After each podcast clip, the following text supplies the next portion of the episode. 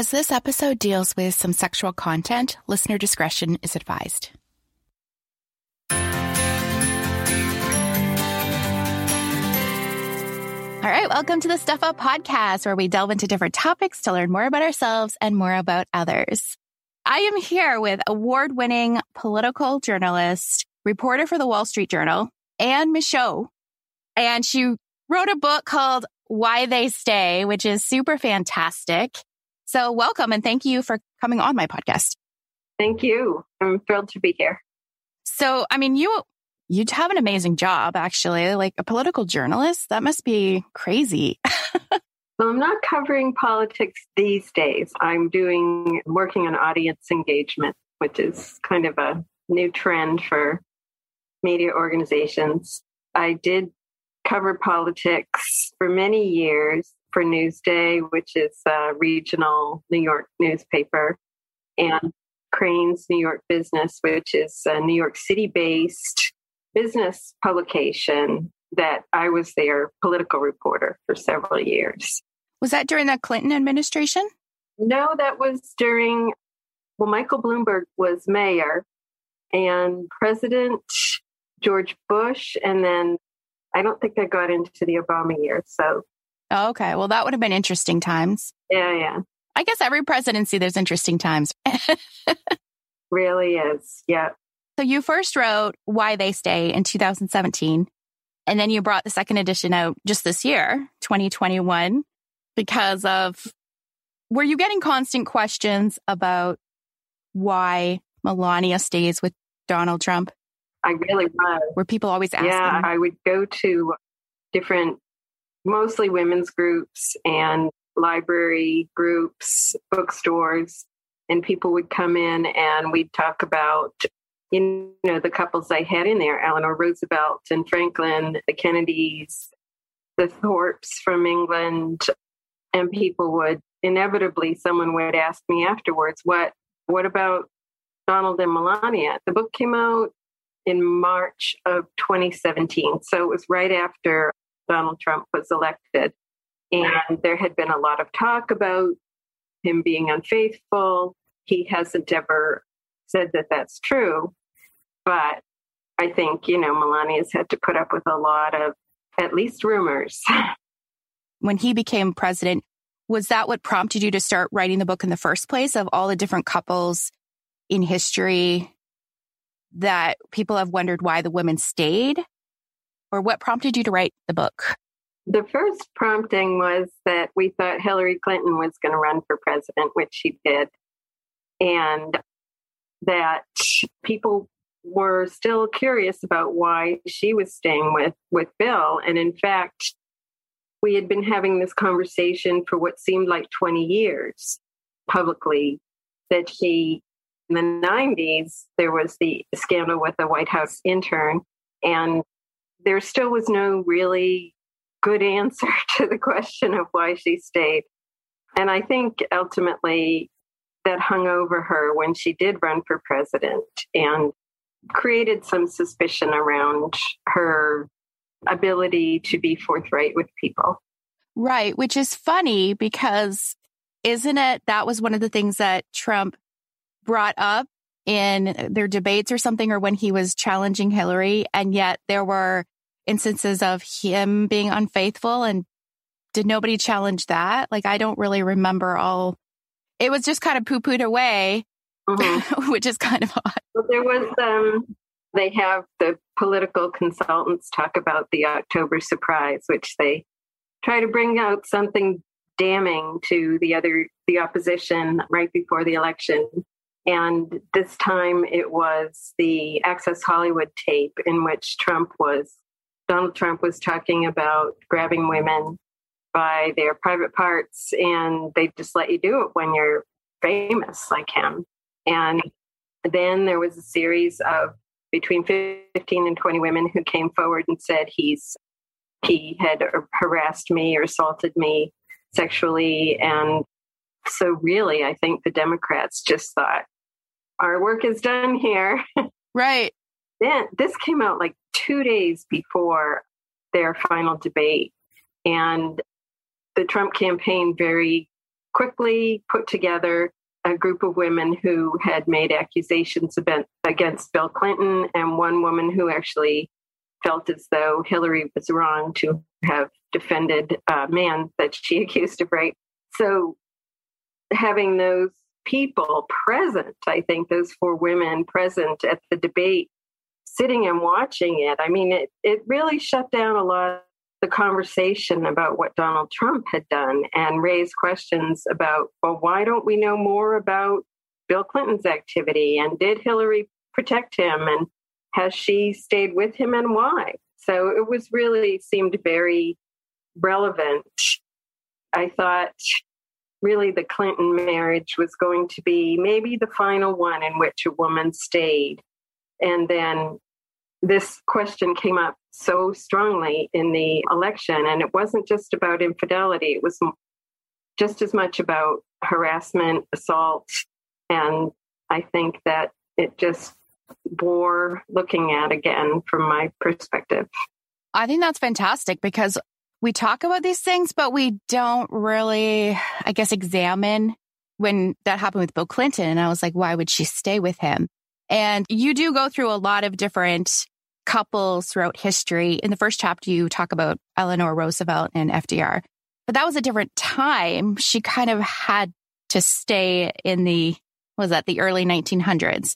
And, but she had every right to leave. I mean, really, if your husband keeps cheating on you, like we're grateful she didn't, right? Because she, she was able to use her power as the president's wife to create change for everyone, which is really amazing. So at the beginning of your book, do you go through each of the couples and you give the women the white queen points? And can you talk a little bit about the white queen and what that represents? Sure. I had really finished researching this book, and my editor asked me, Can you find a symbol or something that you could say that represents the decisions these women are making? And I looked back in history and found a woman, Elizabeth Woodville, who had been a commoner. Her husband died. She met the man who was about to become King of England, and they married. At the time, you know, the marriages were all arranged between the royals, but these two married for love. And mm. She managed, she had 10 brothers and sisters, and she got them all positions at court. And so it was sort of an advantageous marriage. She managed to help her family out, her children as well. She ended up becoming the one of the people who founded the Tudor dynasty. Her descendants did. And so Henry VIII and Elizabeth I are descendants of hers. And I think she always had her legacy in mind, her security. And so when I saw this person and contrasted her with our modern women who have so many more choices about how to live a, a life, uh, even independently, financially. I thought that's interesting that that there are echoes of this same decision making so long ago when there was so much less freedom for women. Yeah. I mean, this goes from the 1900s into today's age, and it seems like it's still the same reasons, right? Similar reasons. I know. It's unusual. I mean, I think that probably I can't really put myself in that position because I didn't marry someone who had huge ambitions, political. And I think that that sort of thinking changes the decisions you make. And you did mention in the book where I think it was, was it Bill or I can't remember specifically, although it, it kind of applies to all of them when you're running for office, if you're divorced or you're single, it kind of creates a problem because people won't want to vote for you.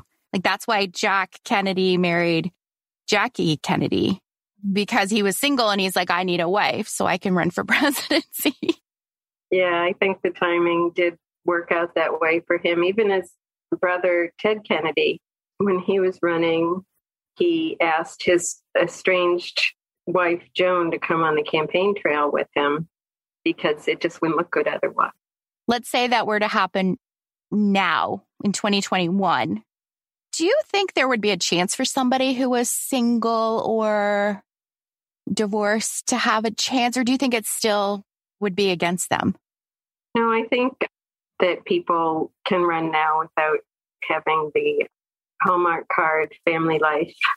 Michael Bloomberg was mayor for three terms and he had was divorced and had a woman friend.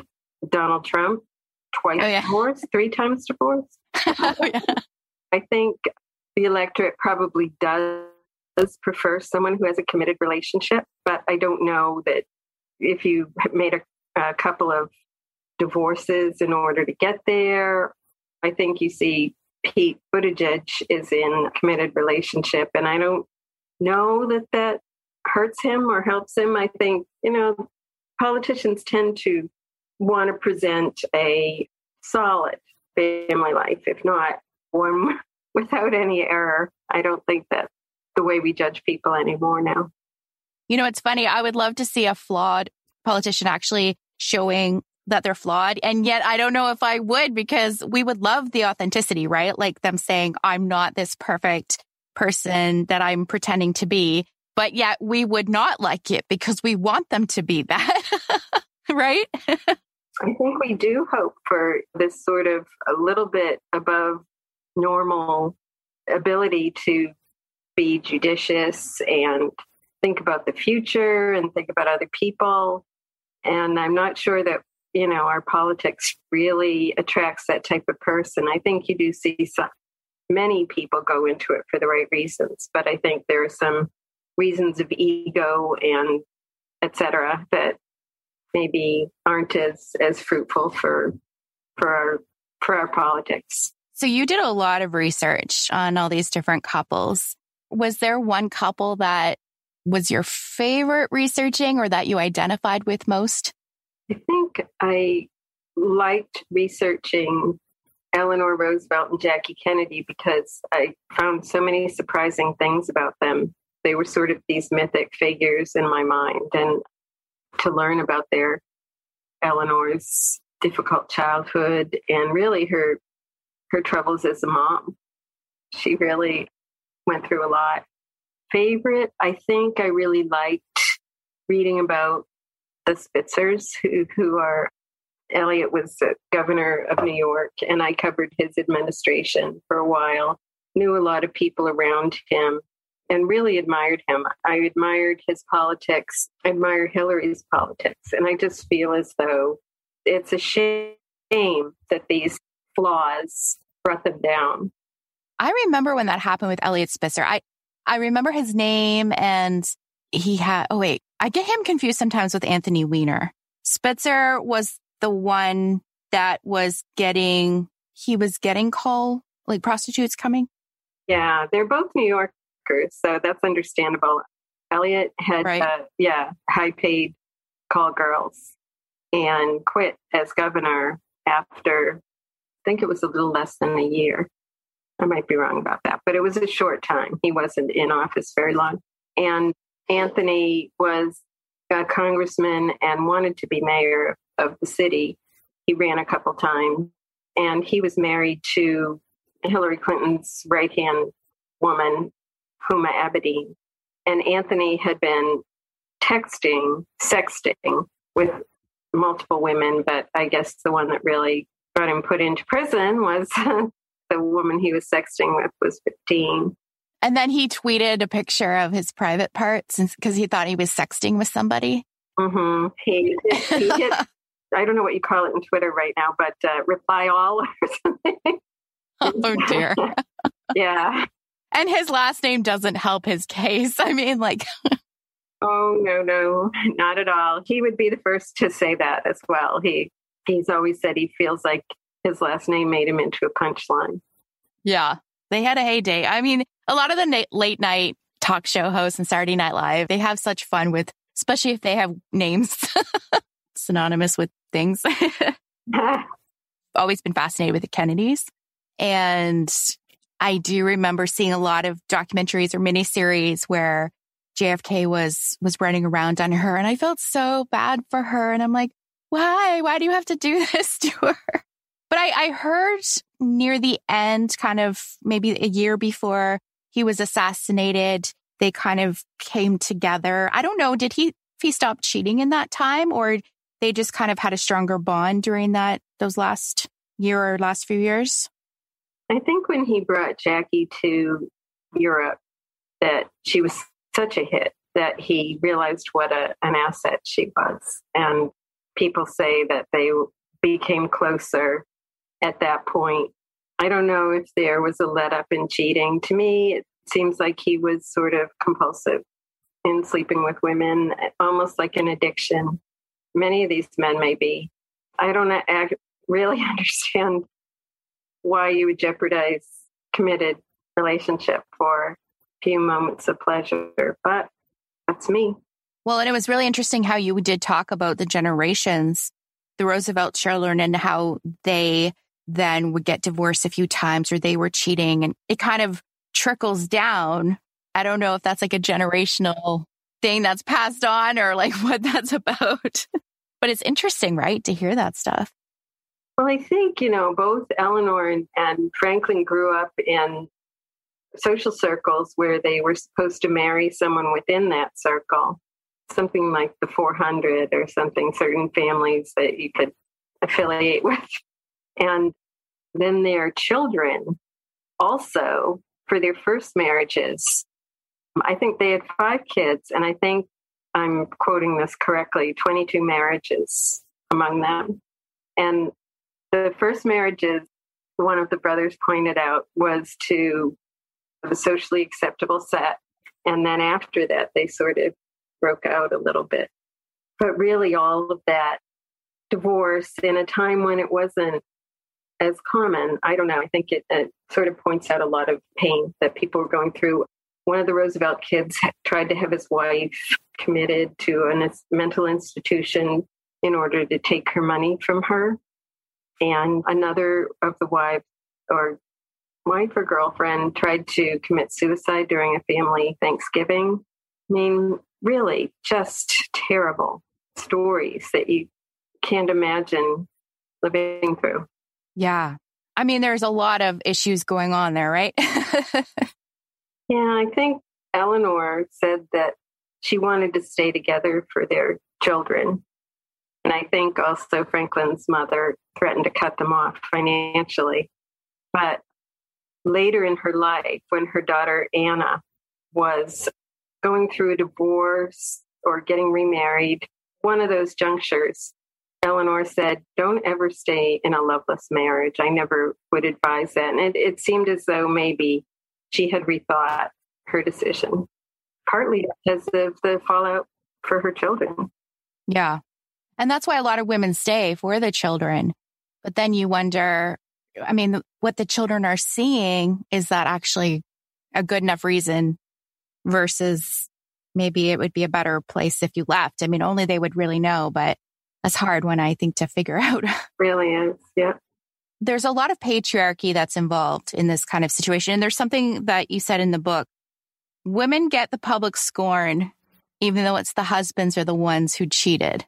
And I've noticed that in a lot of things we say, like if there's somebody, if a woman leaves her husband, we're like, well, she left him and what, why did she do that? And we blame her for that kind of situation. Whereas we don't know most times he was probably abusive or he was cheating or we don't know what was going on, but we want to blame the women.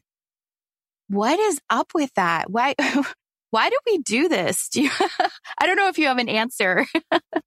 I don't know, but you see, even the women involved in these marriages that I was writing about have at times blamed themselves.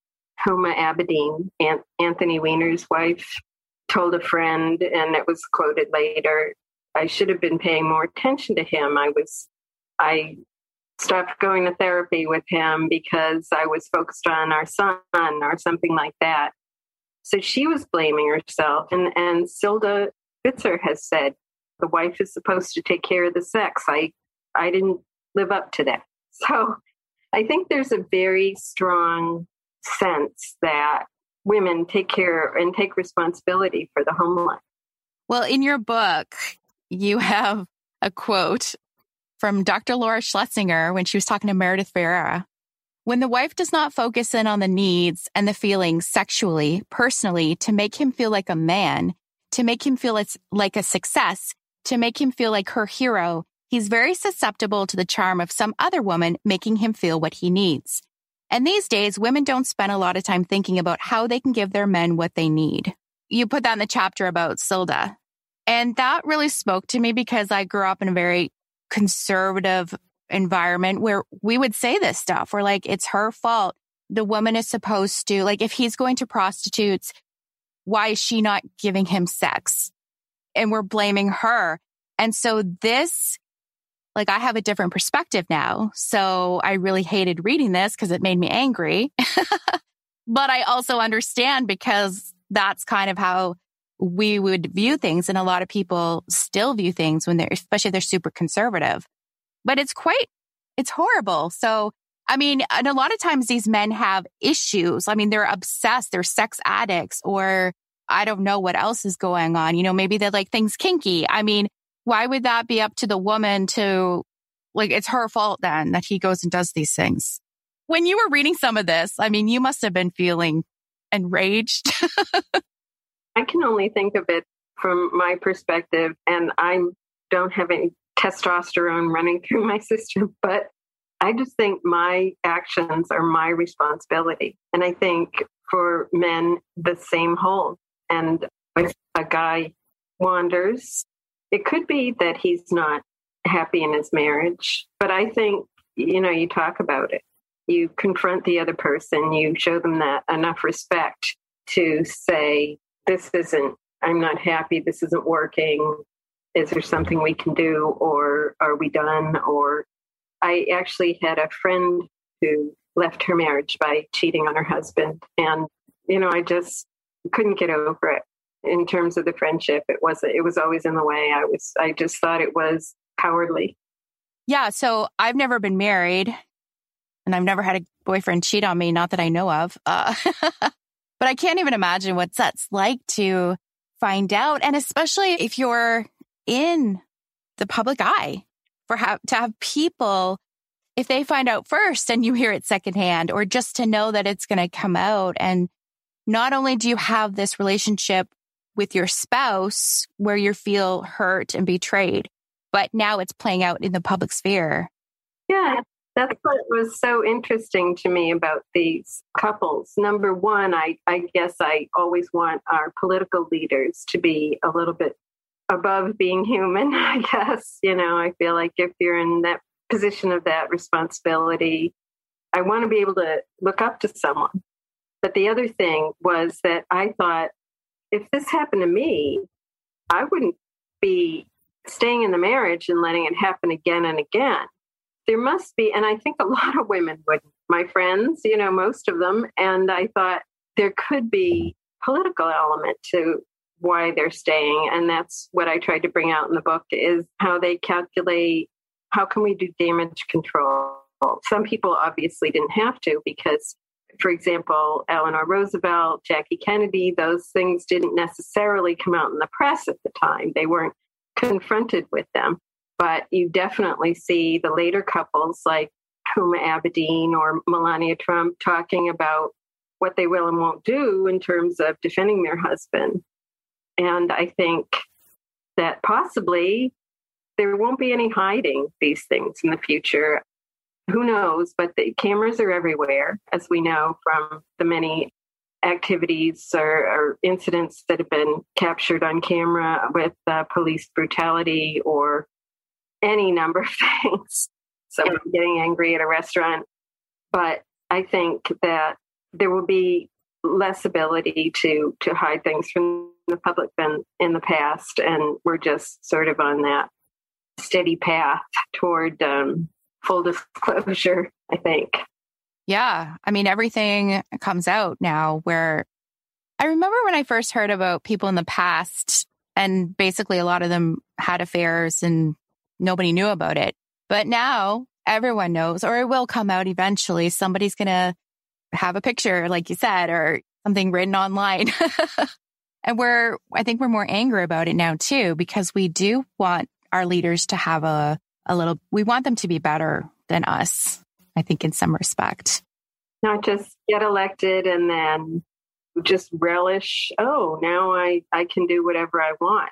I mean, you know, I don't know. That it should be, my opinion, a sense of now this is trust has been placed in me. Now I will do everything I can to be a good leader. Sounds a little corny, maybe, but I think we have to have some standards. I remember when Bill, when it came out about Bill Clinton and, um, oh my word, what's her name? Why am I blanking out on her name? Monica. I was going to say Melanie, and I'm like, no, that's not right. That was all that was talked about in the 90s and the blue dress. I remember thinking, because I mean, we grew up pretty conservative, and it was like, oh, how dare he do that? He's not, if you're going to cheat, then we can't trust you to be. I mean, I, I'm Canadian, so he wasn't even my president, but we have this idea of we can't trust them to be moral or to be good leaders because they've lied and cheated on their wives. But it seems like this happens so often. And a lot of men, I mean, I would consider FDR and JFK good leaders, at least as far as I know. I don't really know too, too much. And I've only, yeah, it's kind of easy in retrospect because we look at the good things they did. Whereas a lot of the negative stuff, I mean, we don't really focus on that as much. but nowadays we do more focus on the politicians in front of us. But now looking back, I'm thinking, well, it happens to so many and they can still be good leaders. But I think there's still a lack of, res- like, we lose respect for them when they do cheat. I think, you know, the, when we equate the, what they're doing in their private lives with whether we can trust them, whether they're honorable, I think that's where the advice to political spouses comes in. They're told to, if you stand next to him and say you forgive him and love him, then the public can trust him again. That's, I think, very different from what you see with private couples. That's where a decision is made that's for politics and not, not necessarily for what you want for your marriage.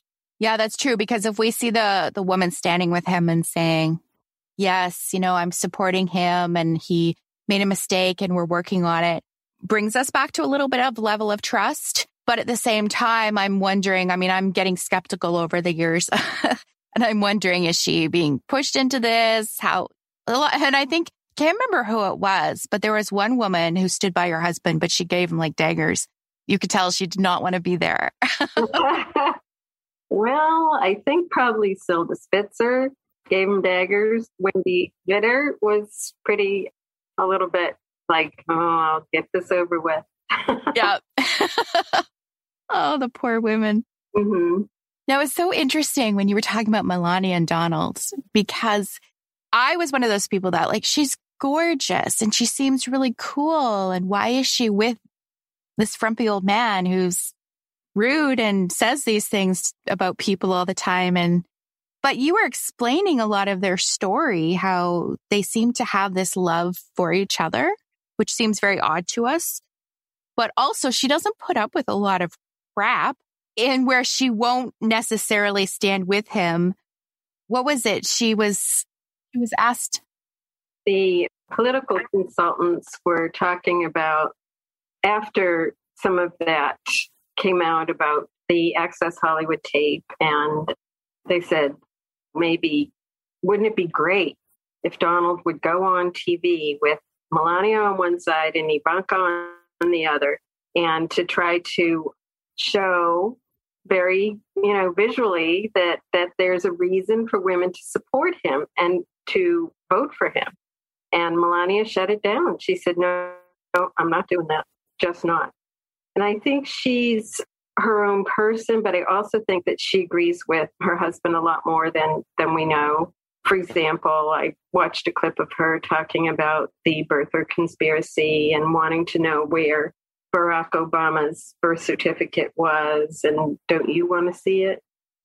And I think one interesting thing about who Donald Trump has married is two of his wives came from Eastern Bloc countries where you had heavy handed leaders. And I think Melania is sort of comfortable with that authoritarian personality. Right. That was quite interesting when I was reading that, but it makes sense because their fathers were very much like him, where you just, put up with it, right? And patriarchal. Yeah, her dad was sort of a big guy, tall, just like um, Donald Trump. I think they're only five years apart in age. And he had a big personality and liked to be admired and dressed really nicely. So I think you can see some parallels there. But also that whole, she wanted to be more than, she wanted to have the name associated. She was a model, she was beautiful, but she wanted this notoriety. And being with him who was already famous and hung out with celebrities and had the apprentice and then got into politics. I mean, there you go. The world knows you now. Yeah, I don't think she necessarily thought she was going to be first lady, but I think that, like the political psychologist that I quoted in the book, Bart Rossi, he said that he felt as though when Melania was living in New York and working as a model, and she could have married any number of wealthy men. Donald came with more than that. He was, like you said, he was he came with notoriety. He came with instant fame. I'm sure he was quite charming too when he was courting her. That'd be interesting to see what he he's like charming. I don't know if I've ever seen that on TV. we did when I was with the um, oh Newsday editorial board. Oh, really? We had an interview with with Donald Trump on the phone. He was um, he was charming. Maybe I'm just watching the wrong clip. Yep, yep. Definitely knows how to how to do it. Although, you know, I used to watch The Apprentice and I actually found him quite amusing. I thought he was a little bit mean sometimes, but I thought this is that stuff happens on those kind of shows. But it was, I always thought he was just like trying to be a goofy, he was trying to act it up for the cameras, maybe, which he probably was. That's what you got to do. yeah. I'm sure he can be gracious, a host. That's the only time I've really met him was this one phone call. But I'm looking for a new book topic. I've been, um, so I'm interested in, in getting back to writing. I've been doing a little bit of marketing for this book now and just want to dig into a new topic. I really, when I published the first edition, I thought I was done with political couples and infidelity. And then there was a lot of question about the Trump and so I went back and did that piece, but I feel like I'm finished now. Although the cynics will say, "Oh, this this um, topic will be coming up again and again," unfortunately. Yeah, maybe in 20 years you can write another book of the last 20 years if we keep having more and more of these people coming out, right? Yeah, I think think really the American view of fidelity and serial marriages. And I think it's really changing and, and it's going to be fascinating to watch. I mean, I think in some ways I might be a little bit of a throwback. One marriage, 26 years, pretty, it's, I'm happily married. And I don't know, maybe that, I think that's more and more an unusual story. Maybe. I think it's something we all aspire to, though. I think we all love that because a lot of people I think we all just kind of long for that one person to be able to share things with and trust. right. I don't think that really ever goes away. That dear friend. Yeah.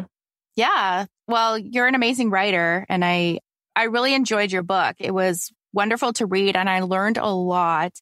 And I love that you went through all these different people because I'm like, I remember this story, I remember this name, but I didn't really know what was going on half the time. So you did all that research for me. so thank you.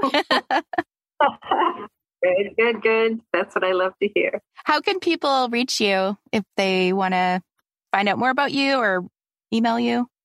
My website is annemichaud.com. So that's an easy way to get in touch with me.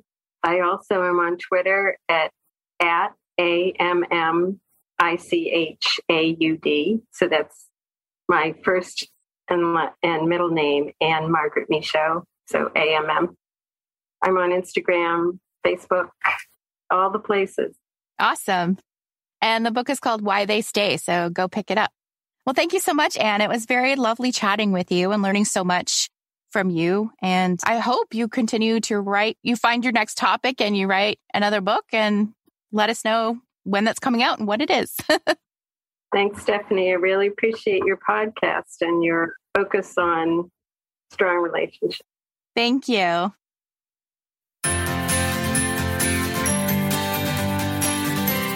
So, check out Anne's book, Why They Stay Sex Scandals, Deals, and Hidden Agendas of Eight Political Wives. It's very good. There's so much to learn, and it is educational and very intriguing. so check out that book, Why They Stay by Anne Michaud. So thank you, Anne, for coming on the show. It was such a pleasure to talk to you. I really appreciate it. And how perfect is it that I released this episode today on September 20th? Because of all the days here in Canada, we have an election to vote for our next prime minister. And so I was, as I was going through this episode and listening to it and kind of editing it through, I thought, oh, that's funny. I'm putting this episode out the day that we vote. So there you go. A little bit of, of politics on a political day here in Canada. By the way, I have to thank my editor, German at Your Podcast Editor. He is simply amazing. He puts it together. But when I get it back, I go through and edit out myself because I you know, the filler words like, like, like, like, and I talk too much sometimes. So I edit that stuff out. But he does all the he does all the hard work.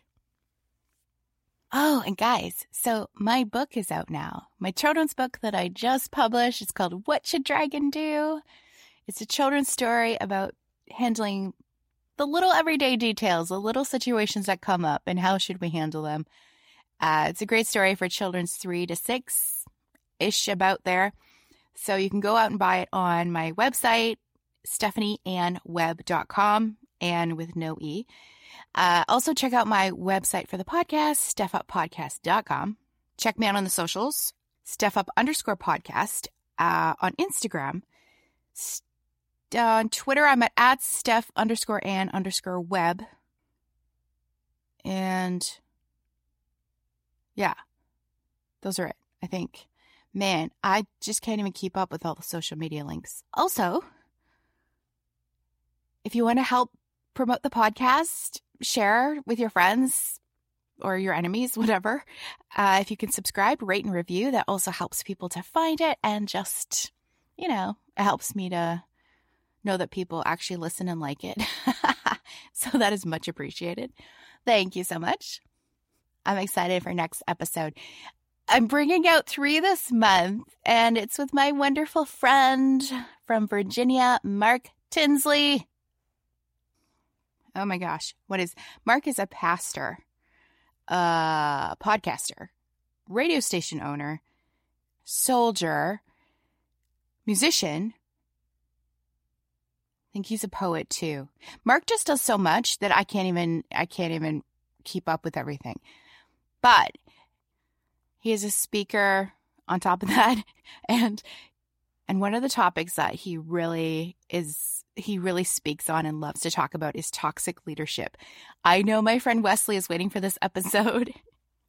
So, yes, toxic leadership. We've all been under it and seen it and it is definitely hurtful.